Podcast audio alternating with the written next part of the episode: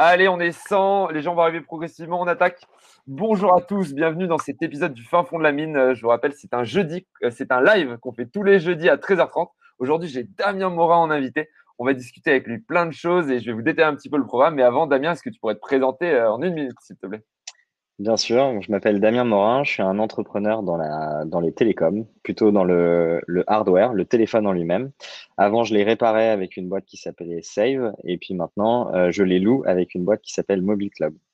Wow, ah pardon, je dis Mobile Club, Mobile Club, c'est mes parents. Mobile Club, Mobile Club. Je l'ai prononcé pour une fois que c'est moi le mec qui disait, oula, je parle dans tous les sens. Du coup, je vous explique le concept. Euh, on, va parler, on va parler un petit peu de l'histoire de Damien. Euh, le but, c'est qu'on voit un petit peu tout ce qui s'est passé dans sa vie d'entrepreneur. On va commencer un petit peu par sa période save, où il a un petit peu cette période un petit peu star. Ensuite, euh, on verra avec lui un petit peu ce qui s'est passé en termes de perte de contrôle qui a emmené à un redressement judiciaire. Comment il, s'en est sorti de ce redressement judiciaire? Parce qu'il faut savoir quand même que sa boîte a été cédée. Euh, et souvent, on voit ça comme un gros échec, mais quand même, céder une boîte avec plusieurs centaines de salariés, c'est déjà, déjà une très belle sortie. Ensuite, il nous racontera un petit peu sa phase à vide, comment il l'a vécu, euh, comment il a eu envie de se relancer. Et après, on essaiera de prendre 20 minutes. Donc, j'aimerais bien vraiment qu'on parle de tout ça. C'est ce qu'il a appris, comment il, le, euh, comment il utilise cet apprentissage pour sa nouvelle boîte. Donc, on parlera de pourquoi il a choisi ce produit, de quel choix il a dû faire en recrutement, qu'est-ce qui a changé dans son recrutement, qu'est-ce qui a changé dans sa façon de manager ses équipes et aussi de façon générale dans sa stratégie de croissance. Donc voilà, on va vraiment parler. Euh, on va après, on va client mobile, c'est top. Yes, Cédric, génial. Euh, du coup, ce que je te propose, c'est qu'on attaque directement. C'est parti. Du coup, sur voilà, j'aimerais bien un petit peu qu'on parle très rapidement un peu de ce côté star où à un moment, moi, je sais, enfin, moi, je n'étais pas encore lancé où j'avais ma première boîte, c'était un projet, c'était un petit projet, une petite app mobile. Et je me souviens, je te voyais passer dans les talks as The Family, la BPI et compagnie. Et moi, je t'avoue, j'étais en mode, oh, ce mec est un malade. Et euh, voilà, comment tu as vécu Et tu un malade. Mais comment tu vécu cette étape un peu où tu étais une star, où tout le monde t'a tout le monde disait, il faut faire comme Damien Morin. Euh, est-ce que tu as des anecdotes à raconter Comment tu as géré ça? Ça m'intéresse en tant qu'entrepreneur. Ouais, bien sûr. Euh, comment j'ai vécu ça? Bah, Plutôt bien. euh, tu sais, euh, après, le, la partie star, c'est pas forcément pour ça qu'on monte des boîtes, mais en fait, tu es assez content de pouvoir raconter ton aventure. Euh, tu es assez content de qu'on qu'on te félicite de faire des choses. Donc, donc écoute, on se sent plutôt bien dans cette période-là on avait pas mal de choses à raconter quand même avec Save. C'est vrai que euh, après trois ans, on était un peu plus de 500 dans la boîte sur 150 magasins. Et, euh, et, nous, on avait un modèle retail, donc on ouvrait des points de vente. Donc, mine de rien, il faut aller la chercher, la croissance. Tous les matins, euh, sur mon bureau, j'avais deux CDI à signer et un nouveau bail commercial pour ouvrir un magasin tous les matins sur mon bureau. Tu vois. Ouais. Donc, euh, on avait mis en place un processus d'ouverture, euh, tu vois, euh, énorme pour pouvoir aller chercher cette croissance. Donc, on, bah, en tant qu'entrepreneur, j'étais content qu'on me félicite de tout ça. après, ça a duré assez, finalement, assez peu de temps hein, parce que Save, ça a démarré en 2013. Fin 2014, on a cinq magasins après un peu plus de, un peu moins de deux ans de d'activité. Et en 2015, on est passé du 1er janvier au 31 décembre de 6 magasins à 147. On est passé de 25 collaborateurs à 480 et des poussières. On est passé de inconnu à une boîte euh, assez emblématique qui a levé euh, beaucoup d'argent avec euh, les gros fonds de la place, etc., etc. Donc, donc voilà, c'est cette petite période. Et puis après, dès 2017, dès 2016, on est rentré en redressement judiciaire en juillet. Donc tu vois, c'est une période qui a duré à peu près euh, à peu près un an, et... mais qui était top. Euh, j'ai eu accès à plein de choses, plein de réseaux, euh, une couverture médiatique, un accès à d'autres entrepreneurs, très intéressant. Et juste, et si tu as une anecdote à nous raconter, un moment où tu t'es dit, waouh, c'était, et tu t'es dit là, à ce moment-là, dans cette période-là, ça a vraiment été le top, le moment où vraiment où tu as eu le plus de plus d'attention? Ouais, début 2016, euh, j'ai le patron de la BPI qui s'appelle Nicolas Dufourc, que j'avais rencontré euh, en faisant une interview euh, chez Europe 1, qui m'avait trouvé top, hyper intéressant. En plus, il, il, il, aimait bien l'aventure Save parce que c'est une aventure qui était assez humaine. Save, à la fin de la journée, on faisait de la réparation de smartphones sur des points de vente. Donc, si je gargarise le truc, on était un garagiste des téléphones portables. Donc, ce qu'on vend, en fait, c'est du temps homme, c'est de la main-d'œuvre. Donc, euh, très vite, on recrutait énormément de, gens. Donc, on avait 500 employés, on les formait à, à, de la réparation de téléphone, donc on leur donnait un nouveau métier. Donc, en plus, il y avait un truc un peu, un combat un peu social qui était assez intéressant, moi qui m'a plu. Et, euh, et, et, donc, il, voilà, il s'est pris un peu d'amour pour, pour Mobile Club et il m'a dit j'organise un événement qui s'appelle Big de la BPI, euh, qui est à Bercy et j'aimerais bien que tu parles de Save. Et je dis bah oui, oui, pas de problème, etc. Mais là, tu as le patron de la BPI, tu vois. Ouais, euh, tu proposes un truc comme ça, sympa. Et puis, je me suis retrouvé à Bercy. Waouh, waouh, waouh. Il y a des gens, c'est leur rêve de vers Bercy, c'est incroyable je sais pas comment tu imagines le truc, tu vois, des gradins à perte de vue, euh, etc. Et donc, euh, c'était un événement qui était organisé de la BPI. Il devait y avoir genre 40 000 personnes, euh, etc. Donc, il fallait parler de 40 000 personnes.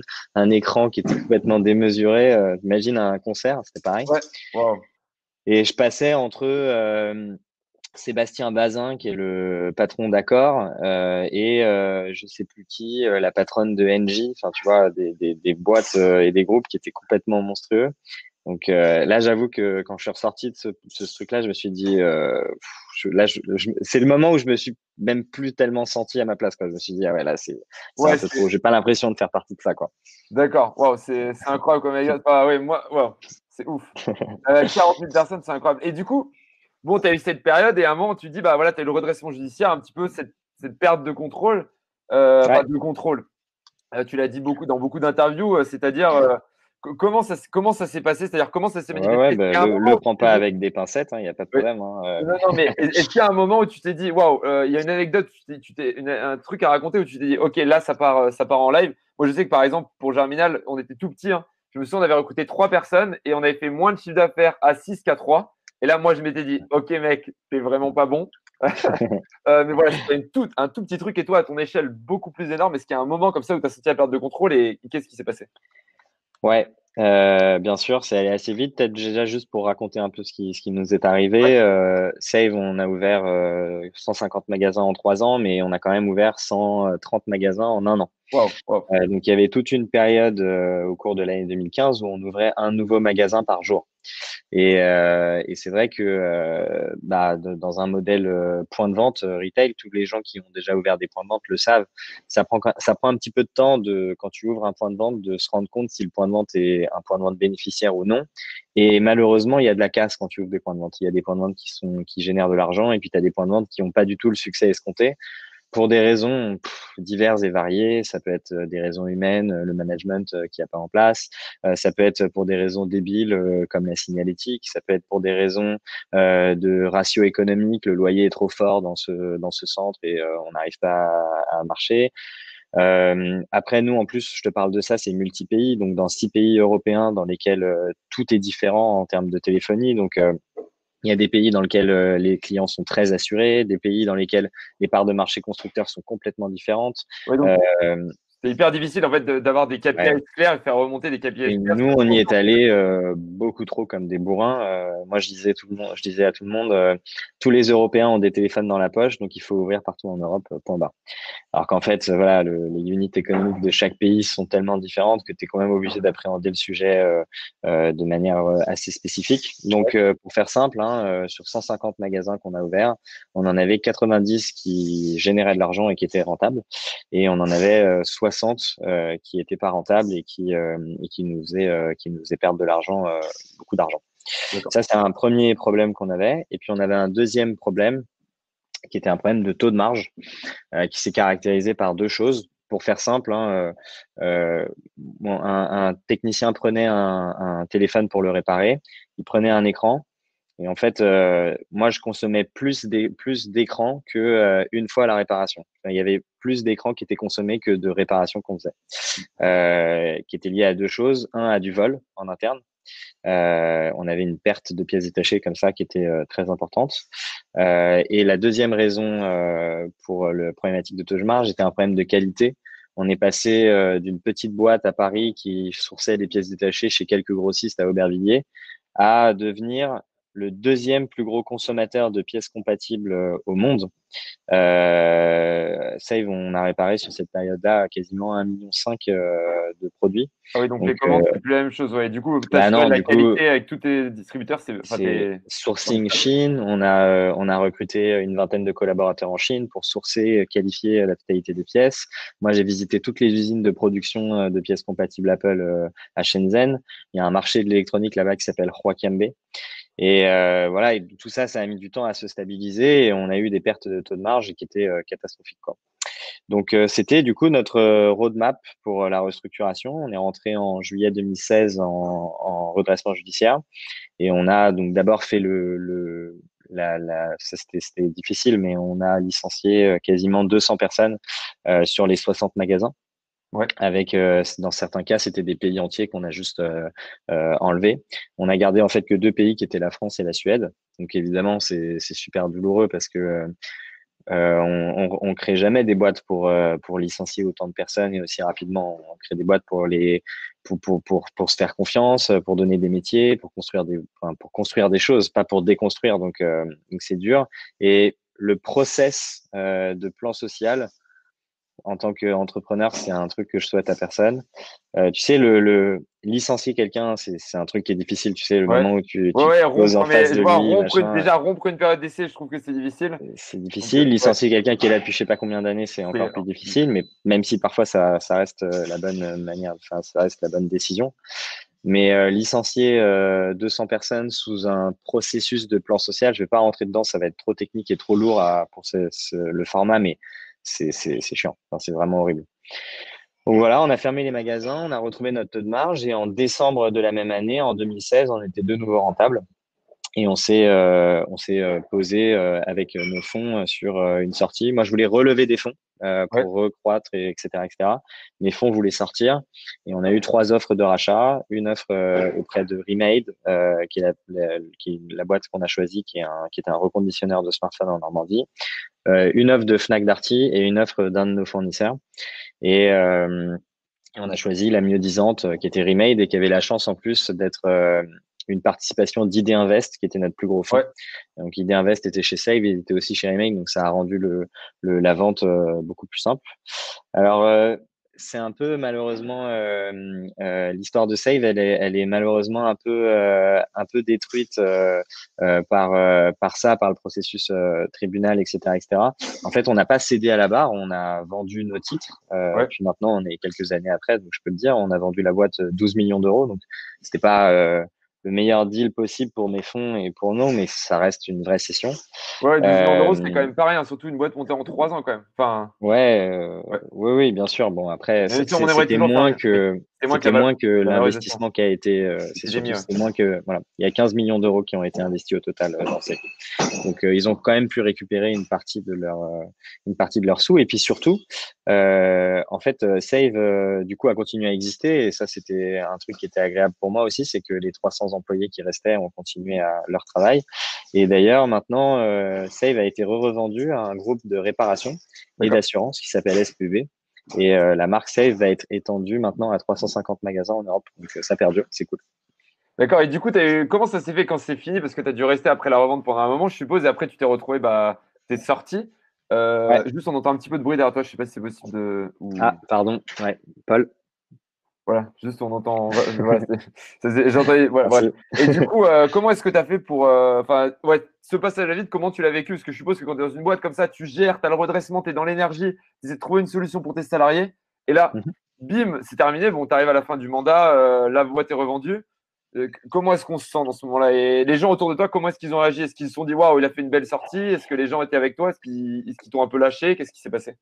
Soulagement euh, énorme euh, parce que c'est dur en fait à porter quand même. Euh, enfin, le redressement judiciaire, je me suis levé un matin, je n'avais pas beaucoup dormi la veille et je me suis levé à 5 heures du matin pour aller plaider au tribunal de commerce pour aller obtenir un redressement judiciaire. Parce que si tu n'obtiens pas un redressement judiciaire auprès de ton tribunal, c'est une liquidation judiciaire. Et, là, c'est beaucoup moins drôle. Game over, c'est pas drôle. Voilà. Et ça, ça avait été bien préparé en amont. Après, on est rentré donc dans un processus de restructuration, machin. Donc, euh, c'est plus euh, la startup fun, machin, les dépenses, les trucs, etc., euh, etc. Là, c'est c'est le moment dur, quoi. Faut licencier des gens, faut casser des choses, faut casser des relations. C'est horrible. En plus, euh, quand tu es en redressement judiciaire, en fait, la totalité des dettes de la boîte sont gelées. Donc, si tu dois de l'argent à un fournisseur, c'est gelé pendant la, la procédure. Donc, tu as des fournisseurs qui, évidemment, s'énervent, qui font des menaces, des choses comme ça. Donc, quand tu es en plus un CEO qui était très euh, très euh, visible comme moi, euh, etc. C'était c'était pas facile. Et puis en plus avec la crainte que la restructuration ne se passe pas comme prévu. Donc au moment où tout s'est mis en place et on a signé, je, je, vais dire la vérité, c'est j'ai eu un soulagement. C'est comme si on j'avais un énorme poids comme ça sur les épaules et qu'on m'a dit attends attends t'as un truc là sur tes épaules, ça bouge ah, pas, qu'on l'a enlevé.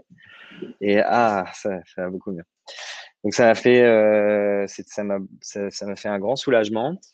Euh, et puis ensuite, écoute, on a, on a, moi, je, moi, je suis resté. J'ai beaucoup de salariés clés qui sont restés euh, un peu plus longtemps, donc ça m'a permis de me dégager un peu plus rapidement.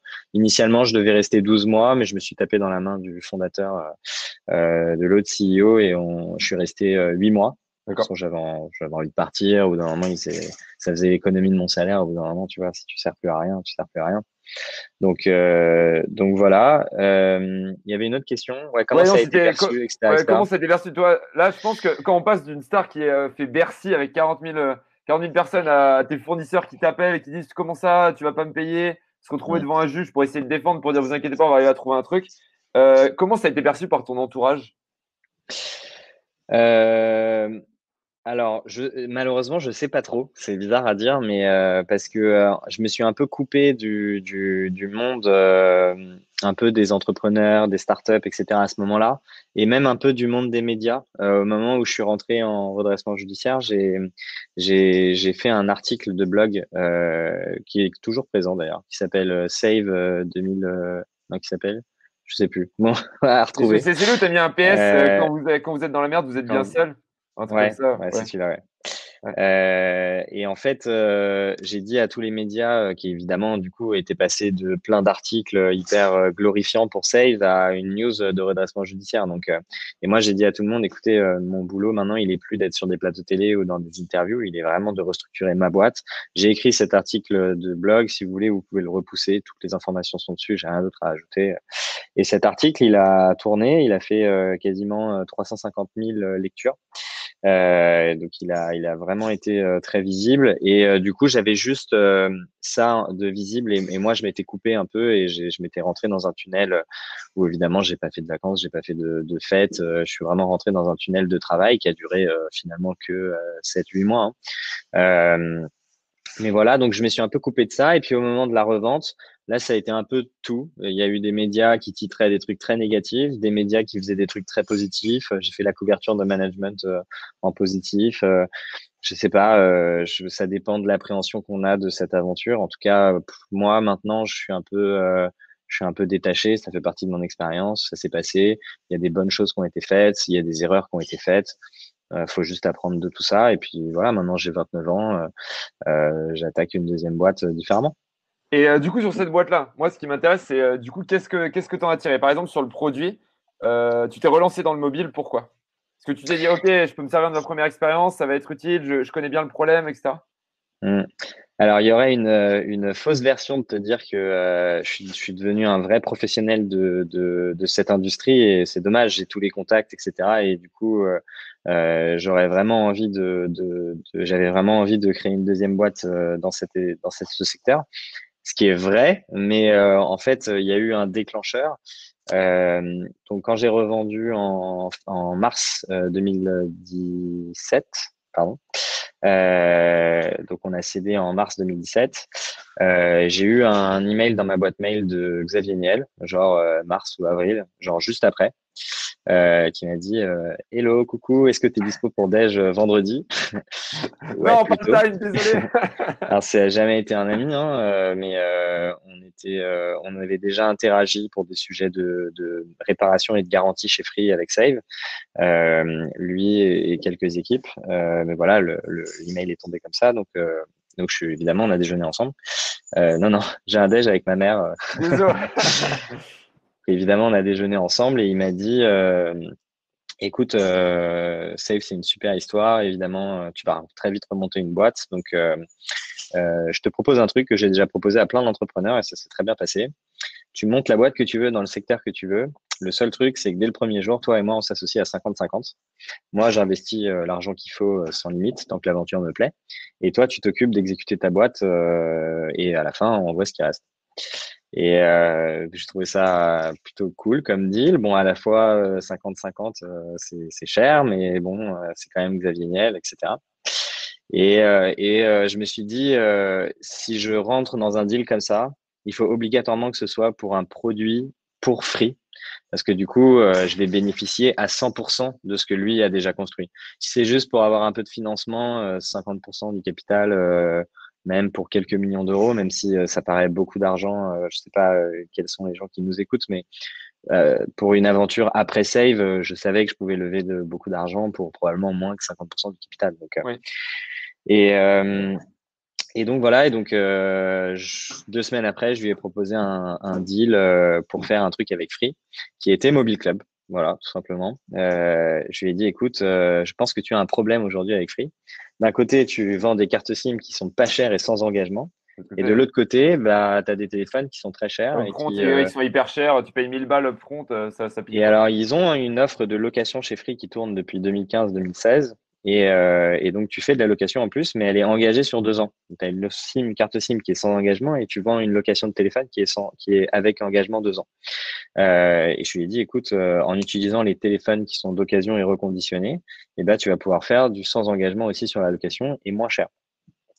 Euh, il a trouvé ça top, on s'est tapé dans la main et puis on n'a jamais fait le deal avec Free euh, parce qu'entre le voilà le, le deal euh, simple à la parole comme ça, on s'est tapé dans la main. Je suis rentré dans un groupe euh, évidemment qui est coté avec un historique, avec des équipes qui sont qui sont aussi sur 150 000 autres projets. Donc voilà, finalement le, le projet a pas existé de cette manière-là et c'est pas grave. Et nous on a monté du coup une marque indépendante qui s'appelle Mobile Club.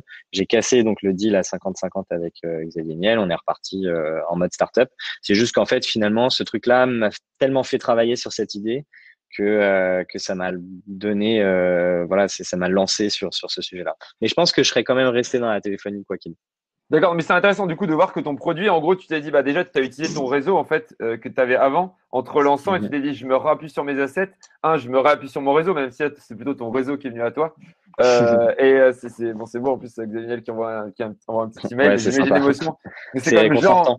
C'est comme quand Jean, moi, de la Roche-Brochard, m'a envoyé un email, m'a dit Est-ce que tu vas rencontrer Xavier? Il, il s'était écrit juste Veux-tu rencontrer Xavier? Point d'interrogation.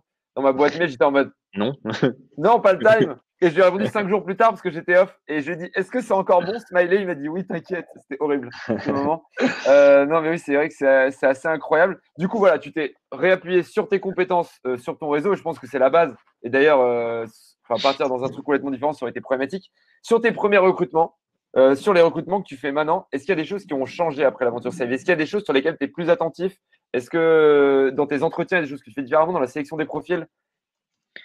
Ouais, J'adore le ouais. Ouais, ouais, ouais, ouais, ouais, ouais, Bah oui, Save, euh, Save j'avais 22 ans hein, quand j'ai lancé Save et j'étais en quatrième année d'école de commerce euh, en master finance. Donc, euh, je sais pas si tu imagines, c'est-à-dire que j'ai recruté mes premiers collaborateurs de la boutique qu'on avait dans le 16e, je les ai recrutés sur Le Bon Coin. Et quand ils venaient travailler euh, à 11 h du matin, je venais travailler au début, et puis à 11 h du matin, je leur disais salut, je vais en cours de finance et je reviens. C'était ça, Save, tu vois comment ça a commencé. Donc, euh, donc oui, évidemment, bah, tout a changé. Euh, alors, je trouve qu'on est très rigoureux maintenant dans les processus de recrutement. Euh, par exemple, on fait cinq, cinq entretiens pour le service client, donc c'est un peu lourd, mais ça nous permet quand même de détecter pas mal de choses. On fait une étude de cas, on pose pas mal de questions.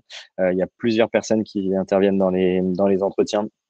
En fait, maintenant, on est quand même très processé surtout, malgré le fait que, euh, que, que, Mobile Club, c'est beaucoup plus petit en termes de people que, que c'est plus petit, mais tu as, un niveau d'exigence qui est hyper élevé. C'est-à-dire là où avant, tu disais, OK, on va lever, etc., on va recruter, il faut avoir des gens pour faire le taf.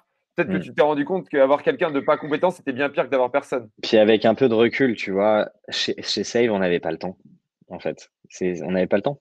Euh, on est passé en 2015 de 25 collaborateurs au 1er janvier à 480. Euh, je sais pas comment t'expliquer. C'est, on n'a pas le temps. On n'a pas le temps de chasser, de faire tous les entretiens, de faire tous les trucs. Enfin, il fallait que tout aille vite, euh, etc. On avait une course effrénée comme ça euh, contre le temps qui qui, bah, qui, qui, a fait save quand même. Donc, et, qui, est et qui est probablement aussi euh, comme ça que c'est construit des Google, des Facebook, etc. etc. Euh, mais évidemment avec tous ces côtés néfastes, de, avec les erreurs que tu fais, etc. Euh, etc. Bah, Donc, euh, Aujourd'hui, tu dirais, toi, ton enseignement, c'est d'avoir un process plus rigoureux dès le départ, beaucoup plus exigeant, de dire, je préfère avoir quelqu'un de bon, je préfère n'avoir personne que quelqu'un de mauvais, et de dire peut-être prendre un peu plus le temps je vais même aller, euh, bien sûr, mais je vais même aller un cran, un cran au-dessus. En termes de stratégie de boîte, aujourd'hui, je suis plus prêt à faire cette course effrénée contre le temps euh, qu'on a fait chez Save. Pour euh, peut-être que je pourrais y revenir plus tard. En fait, elle est, elle est, elle est aussi simple que, enfin, c'est aussi simple que ça. C'est que j'estime, c'est peut-être à tort, hein, mais j'estime que je vais pas avoir le droit à une deuxième, une, à, une, troisième chance. Je ne peux pas me permettre euh, sur Mobile Club, euh, que ce ne soit pas un vrai succès entrepreneurial. Donc, je préfère que ça prenne plus de temps, euh, mais faire les choses de manière plus mesurée pour être sûr que ce que je fais, c'est bulletproof, quoi. Tu vois, genre vraiment, tout est hyper processé, tout est hyper carré, il y a rien qui passe, tout est parfaitement géré. Euh, je peux pas me permettre, j'estime que je peux me permettre en tant qu'entrepreneur sur cette deuxième euh, boîte euh, où j'ai voilà, j'ai aussi des investisseurs, j'ai plein de tenants et aboutissants euh, sur euh, sur cette boîte évidemment et je, je peux pas me permettre un, un, il faut que ce soit un succès entrepreneurial. Donc du coup, je préfère ralentir et être sûr de, de nos décisions. Et est-ce que, est-ce qu'un un mec, un primo entrepreneur qui se lance aujourd'hui, tu pourrais aussi lui conseiller de dire ton premier coup, peut-être prends le temps d'apprendre et euh, vas-y moins vite ou après, à 22 ans, tu as la fougue. De toute façon, les conseils, tu les écoutes pas. Hein. Mais euh, là, aujourd'hui, si tu devais parler au Damien que tu as connu à 22 ans, est-ce que tu dirais vas-y fous ou tu lui dirais? Mais il n'aurait jamais écouté. Ouais, il jamais écouté. Il n'aurait jamais écouté. D'accord. il n'aurait jamais écouté. C'était impossible. C'était impossible. D'ailleurs, il y a des choses qu'on m'a dit, hein, mais euh, je les ai pas écoutées. non, non, c'est quel, conseil je donnerais? Ça dépend complètement de la boîte que tu as envie de construire, ça dépend de la personne que tu es, euh, et ça dépend de l'ambition que tu veux donner à ce projet et, dans, le, laps de temps. Encore une fois, je, donnais euh, exemple euh, Facebook, Google, etc., etc. Si, le, but c'est de construire des boîtes de ce calibre-là, faut être un, énervé du temps. Faut, faut être faut être un psychopathe du temps. Voilà. Une seconde, c'est une seconde de gâcher, c'est une décision en moins, c'est une vélocité ratée. C'est donc euh, c'est une, une, guerre contre le temps de, de construire un mastodonte vite, euh, etc. Mais, donc euh, mais du coup là, toi, c'est toi qui as changé. En fait, tu as mûri et du coup, c'est une boîte là aujourd'hui qui te convient ou est-ce que tu te forces à ralentir parce que tu n'as pas envie de te non, je, non, je me force à ralentir.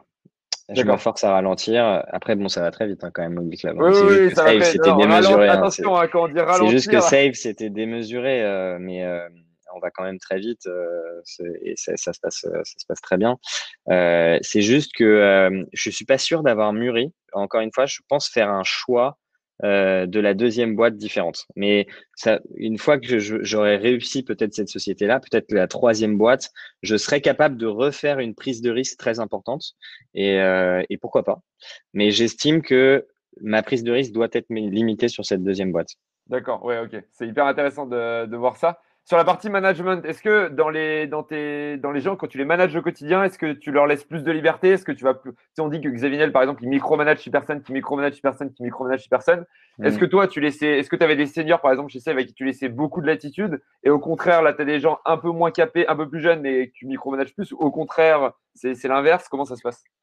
Alors, il y a eu plusieurs périodes de save. Euh, il y a eu une première période où euh, je faisais tout tout seul. Euh, c'est moi qui formais les premiers techniciens euh, de la, des magasins. Euh, c'est moi qui, quand on avait trois quatre magasins, j'avais une Smart, je mettais des pièces détachées dans mon coffre et j'allais livrer les magasins comme ça et ça me permettait de les voir et tout.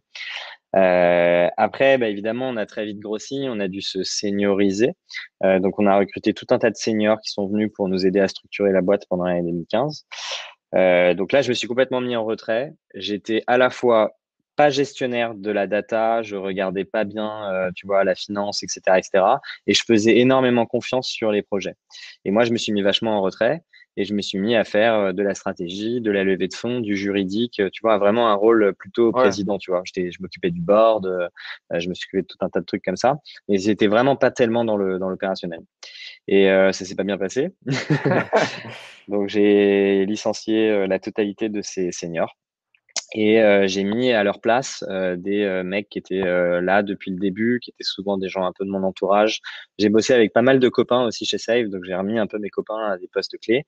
Et on s'est serré les coudes et là on a tous, on est tous re-rentrés dans le, dans le dur et dans le dans le terrain et dans l'opérationnel. Et, et là je suis devenu ultra micromanager. Vraiment, il fallait que je décide tout, il fallait que je vois tout, tout être contrôlé. Je suis devenu presque une terreur quoi tu vois euh, fallait fallait pas que je mette mon nez quelque part sinon j'avais l'impression que tout était horrible et je tu vois je c'était vraiment le, la période de la restructuration c'était vraiment euh, c'était vraiment dur quoi en termes de management.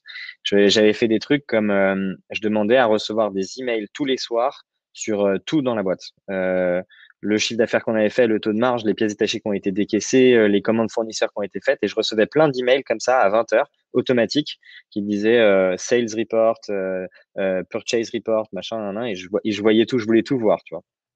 Et puis là, Mobile Club, c'est très différent. D'abord, je, je, suis évidemment celui qui porte le plus cette boîte, au moins dans le, dans le, dans le paraître de la société, mais en fait, on est beaucoup plus à prendre des décisions. on est quatre cofondateurs à la base, qui sont trois autres anciens collaborateurs de Save. Euh, donc j'ai un product designer, un financier qui fait beaucoup d'opérationnel et un CTO. Euh, et euh, honnêtement, je me mets beaucoup plus en retrait sur les décisions. Euh, je veux que ce soit euh, réfléchi, je veux que ce soit collégial.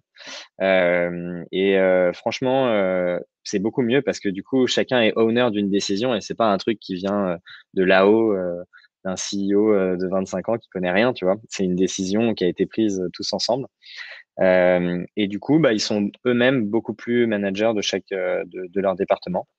Il y a un truc qui change énormément euh, chez Mobile Club par rapport à Save, c'est la gestion financière et la gestion opérationnelle un peu de la boîte.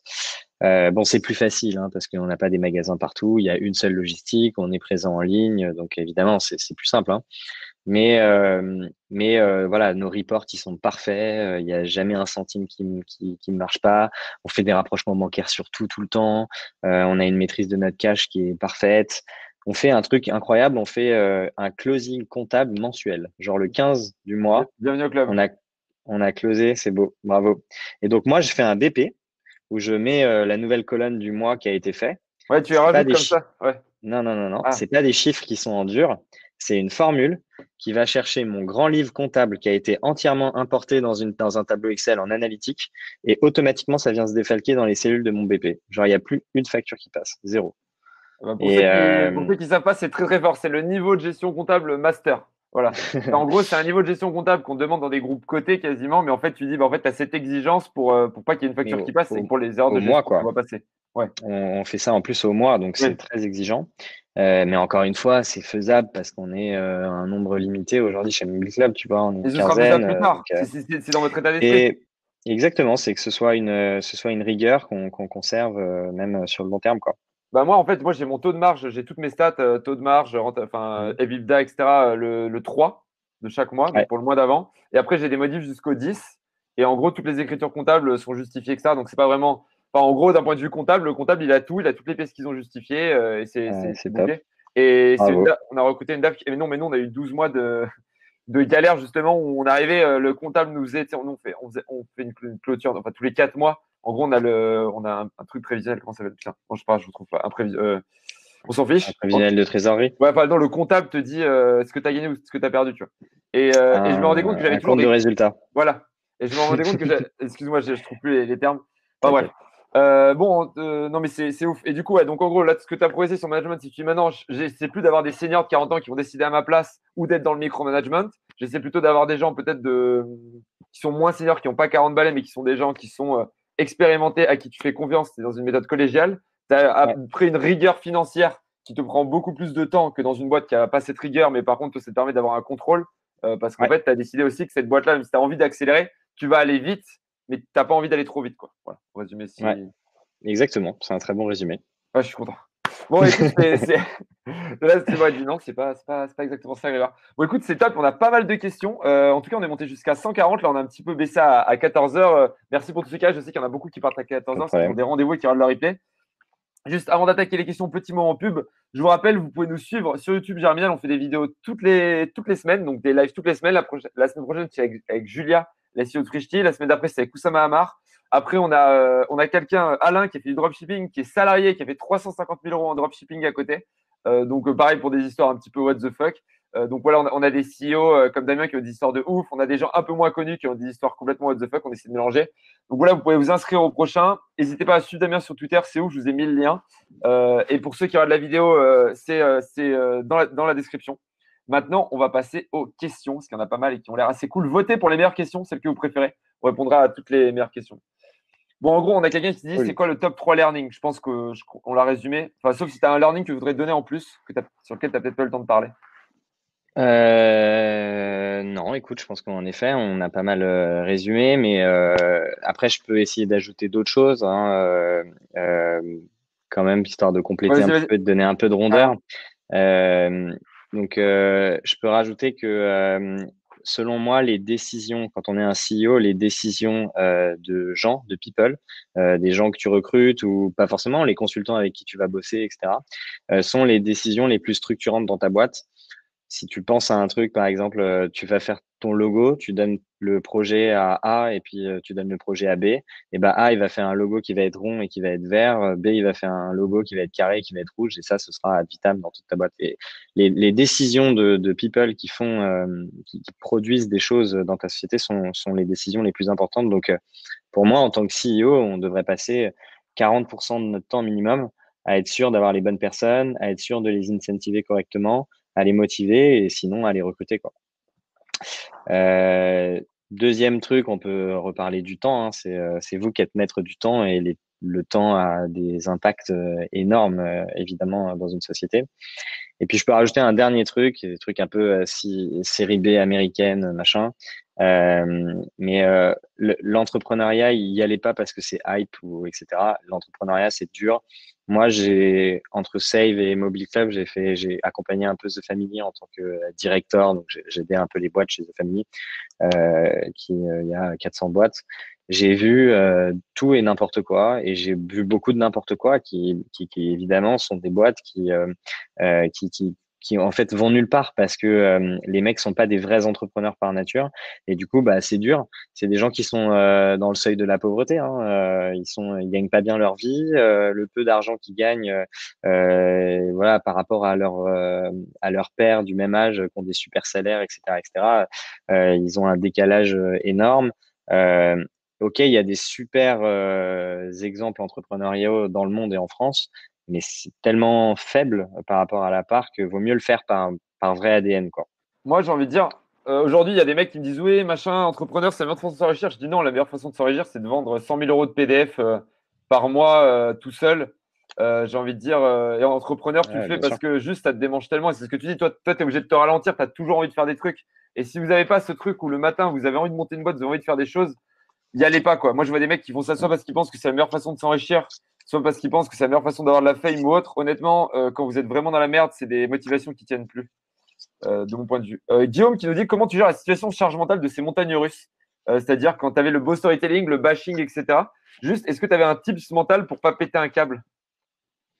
Non, Malheureusement, euh, j'ai pas de tips euh, secrets ou je sais pas quoi ou un truc. Euh, je, je, vais pas dire euh, yoga. ou du yoga le matin, du sport à 6 heures. T'as pas quelque chose comme ça. Je, dirais juste que je suis pas quelqu'un qui a beaucoup la pression de nature. Donc, je pense que ça m'a beaucoup aidé dans ces moments-là, parce qu'il y a des gens qui se disent ah non c'est une catastrophe machin et puis ça les empêche d'avancer etc. Alors que moi je suis en mode ok c'est ça qui s'est passé quelles sont mes prochaines, quelles sont mes options, quelles sont les options que j'ai devant moi? ça, c'est fait.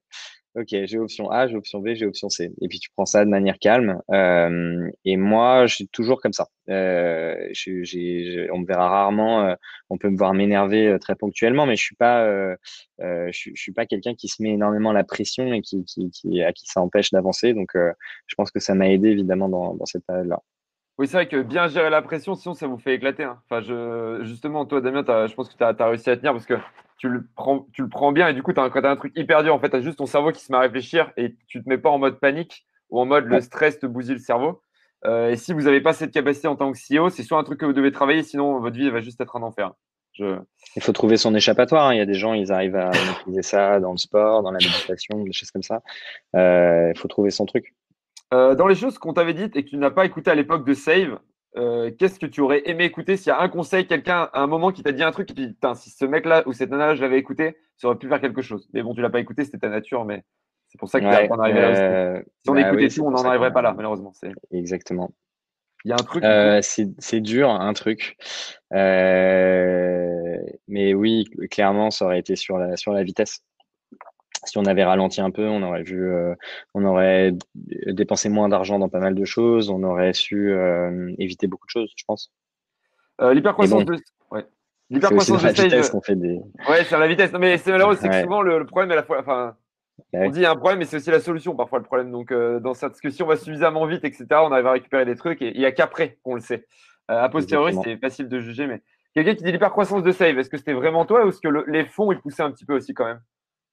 Ah non, pas du tout. Nous, d'ailleurs, quand on a fait rentrer nos fonds, c'était en septembre 2015, on avait déjà 80 magasins. Euh. D'accord, ok. non, pas du tout. Nos fonds nous disaient plutôt de ralentir. donc, non, non, pas du tout. Euh, chez Mobile Club, du coup, vous avez des investisseurs euh, actuellement? Ouais, on a 40 investisseurs.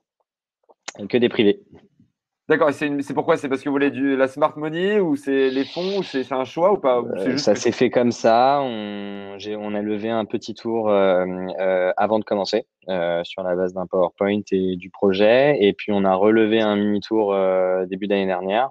Et, euh, et voilà, enfin, pour en toute franchise, on n'a pas levé 20, 30, 40 millions. Donc c'est encore des montants qui sont abordables à lever avec des privés.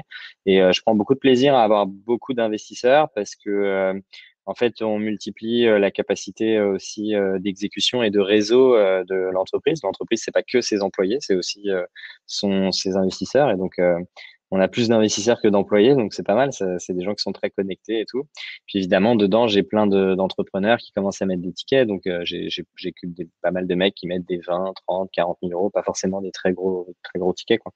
Bon, c'est beaucoup d'argent, hein, mais oui, c'est beaucoup d'argent, mais euh, on, voit, on voit ce que tu veux dire par rapport à 15 millions levés avec un fonds. Ça reste, euh, même si on, sait tous les deux que 30 000 euros, c'est beaucoup d'argent pour le coup. Euh, même si des fois, quand on voit les fonds levés, on finit un peu par perdre la tête. Mais vous savez, quand un entrepreneur lève de l'argent, l'argent ne vient pas sur son compte. Hein. je tiens à le préciser. Pour ceux qui ont mm. un doute, les 15 millions ne sont pas arrivés dans la, dans la poche de Damien. Est-ce qu'il y a beaucoup, beaucoup de conditions pour pouvoir sortir avec, un petit peu d'argent à la fin d'une boîte? Est-ce que tu penses qu'en France, on manque de tolérance dans ta vie vis-à-vis de l'échec, par exemple, par rapport aux US, ou tu n'as pas ressenti ça particulièrement? Non, pas spécialement. Je dirais juste que euh, en France, on a un truc avec euh, la jalousie qui va qui est, qui est, qui est un peu euh, qui est un peu dérangeant et dans le succès et dans l'échec. Euh, quand tu as quelqu'un qui a réussi énorme énormément tu sais en France tu te dis mais attends mais mec mais comment c'est possible machin tu sais. Ce serait ouais mais tricher il doit connaître des gens il doit connaître des gens. mais c'est pas possible mais attends il avait de l'argent de famille ou tu vois la première boutique est dans le 16e hein. c'est suspect. Alors que aux US tu, tu te dis toujours que le, le, le tu as toujours cette impression que le mec en Uber il, il a envie lui aussi de devenir milliardaire et qu'il envoie le chemin tu vois mais c'est impossible euh, il envoie le chemin. Et donc, dans, le, dans les échecs, ça se ressent aussi. Euh, parce que euh, du coup, en France, tu es en mode Ah bah voilà, c'était sûr, etc. c'était trop beau, tu vois. alors qu'aux US, on est plus centré sur nous-mêmes. Donc, les mecs se disent Ah ouais, bah, il a raté, bah, je vais au moins comprendre ce qui, ce qui s'est passé pour pas rater à mon tour. Il y a toujours ce truc-là un peu. Oui, d'accord. Oui, oui c'est ouais, aux US, les mecs ils prennent tout ce qu'il y a de l'extérieur pour essayer de mieux réussir, alors qu'en France, ils pensent qu'à eux en fait. Ils se disent ah ouais, moi aussi je vais pouvoir faire comme lui, je vais avoir une Lamborghini comme lui. Euh, ou du coup, bah quand c'est dans le négatif, c'est en mode ah ça lui est arrivé, putain ça peut m'arriver à moi aussi. Voilà ce qui s'est passé. Ouais, alors que nous, euh, dès qu'un mec, ouais, ouais. Tu vois, tu as, ce décalage et cette jalousie. Bon, c'est ce que je ressens, même je peux pas non plus. Non, mais euh, c'est marrant parce que c'est vrai que dès qu'un mec réussit, eux ils disent comment il a fait et quand il rate, il faut pas que ça m'arrive. Alors que nous, c'est ouais, il a réussi, c'est suspect. Et quand tu rates. Ouais, hein, on le savait. Euh, c'est tourné vers. J'ai pas vécu aux États-Unis non plus. Hein, tu sais, je suis pas, je suis pas sûr d'être la meilleure personne pour juger, mais c'est la sensation que j'ai, quoi. Bah, en tout cas, moi, c'est j'ai des collègues qui sont aux US, ils disaient ouais, c'est ça, c'est tu montes dans un Uber et le mec il dit euh, moi je suis entrepreneur, je fais ça pour faire ça, mm. j'ai mon projet à côté et tu sens vraiment ce mindset euh, genre dernière frontière à aller chercher quoi. Mm. Dernière question. On peut répondre à celle d'Adil. Il, y a beaucoup de messages, Adil. Ce serait quand même dommage de ne pas répondre à sa question. Ah ouais, mais il, pose dans, il pose dans le mauvais endroit. C'est dans les questions à côté. Il faut upvote. Ah, mais ah c'est moi. Moi aussi, je regardais les mauvais endroits. J'étais resté dans le chat. Ça non, non, non. Il y a les questions juste à côté avec tous les upvotes. C'est pour ça que c'est ces ah questions-là que je prenais. Ah si, il a une euh, question. Comment fais-tu euh, Ah bah non, ça a déjà été répondu, ça. Euh... La question. En quoi l'aventure c'est vachement ta façon de monitorer ton business, on l'a déjà dit. Euh... Est-ce que tu penses qu'il est possible de se faire une place dans le B2B en restant une petite structure euh, sans le crédit et le poids que ah, peuvent apporter les investisseurs? Oui, moi je. Ouais. Alors B2B, euh, je ne sais pas, euh, mais on peut faire des choses exceptionnelles en restant une petite structure. Euh, enfin, WhatsApp, ils ont vendu je ne sais pas combien de milliards à Facebook et ils étaient 17. C'est un scandale. Instagram, quand ils ont vendu à Facebook un milliard, ils étaient genre 12, un truc comme ça. Donc oui, c'est possible. Et d'ailleurs, je trouve ça assez inspirant, pas, pas, pas juste d'arriver à créer beaucoup de valeur avec peu de gens, mais juste parce que culturellement, dans une boîte, ça nécessite de faire tout de manière très automatisée et ça oblige à faire très peu de fonctionnalités et d'être sûr que ce que tu fais, c'est des fonctionnalités incroyables. T'imagines bien que Instagram, ils auraient pu être 300 développeurs et développer euh, tout un tas de fonctionnalités et non, ils sont restés 12. C'était euh, mobile only, euh, machin, tu vois. Et je trouve que c'est assez inspirant en termes culturels de boîte et de choix et de management. Ouais, je trouve que c'est une philosophie qui est intéressante de dire on doit faire le maximum au moins. Du coup, c'est obligé de mm. faire des choix qui sont hyper stricts, hyper engagés. Et ça peut amener à des succès de ouf, comme à se planter. Mais du coup, je trouve que c'est un mindset, au lieu de dire on va tout faire le plus vite possible, c'est plutôt on va faire un seul truc, mais on va le faire hyper bien et on n'a pas intérêt à se planter par contre. Euh, et euh, ouais, ouais, mais c'est un peu comme ça qu'on le voit d'ailleurs avec, euh, avec On n'est on, pas énormément et on, on, aimerait bien que, qu'on reste assez peu en fait et, et d'arriver à avoir tout de manière très automatisée, etc. Bah écoute, merci beaucoup Damien, on va conclure là-dessus, c'est assez ouf. Merci beaucoup pour, pour ce live. Je rappelle, vous pouvez aller, je vous remets ça, vous pouvez aller suivre Damien sur Twitter, n'hésitez pas, vous pouvez vous abonner, vous abonner au prochain talk. En tout cas, merci beaucoup Damien. Euh, je t'appelle juste pour un débrief, mais c'était hyper cool. Et merci à tous de nous avoir suivis. À la semaine prochaine. Ciao. Génial. Merci. Ciao.